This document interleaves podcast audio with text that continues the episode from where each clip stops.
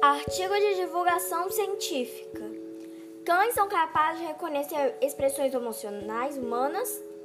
De acordo com os estudos da bióloga Natália de Souza Albuquerque, do Instituto da Biologia da Universidade de São Paulo, comprovou que esses animais conseguem reconhecer e diferenciar emoções de raiva e alegria, não somente em outros cães, mas também em seres humanos.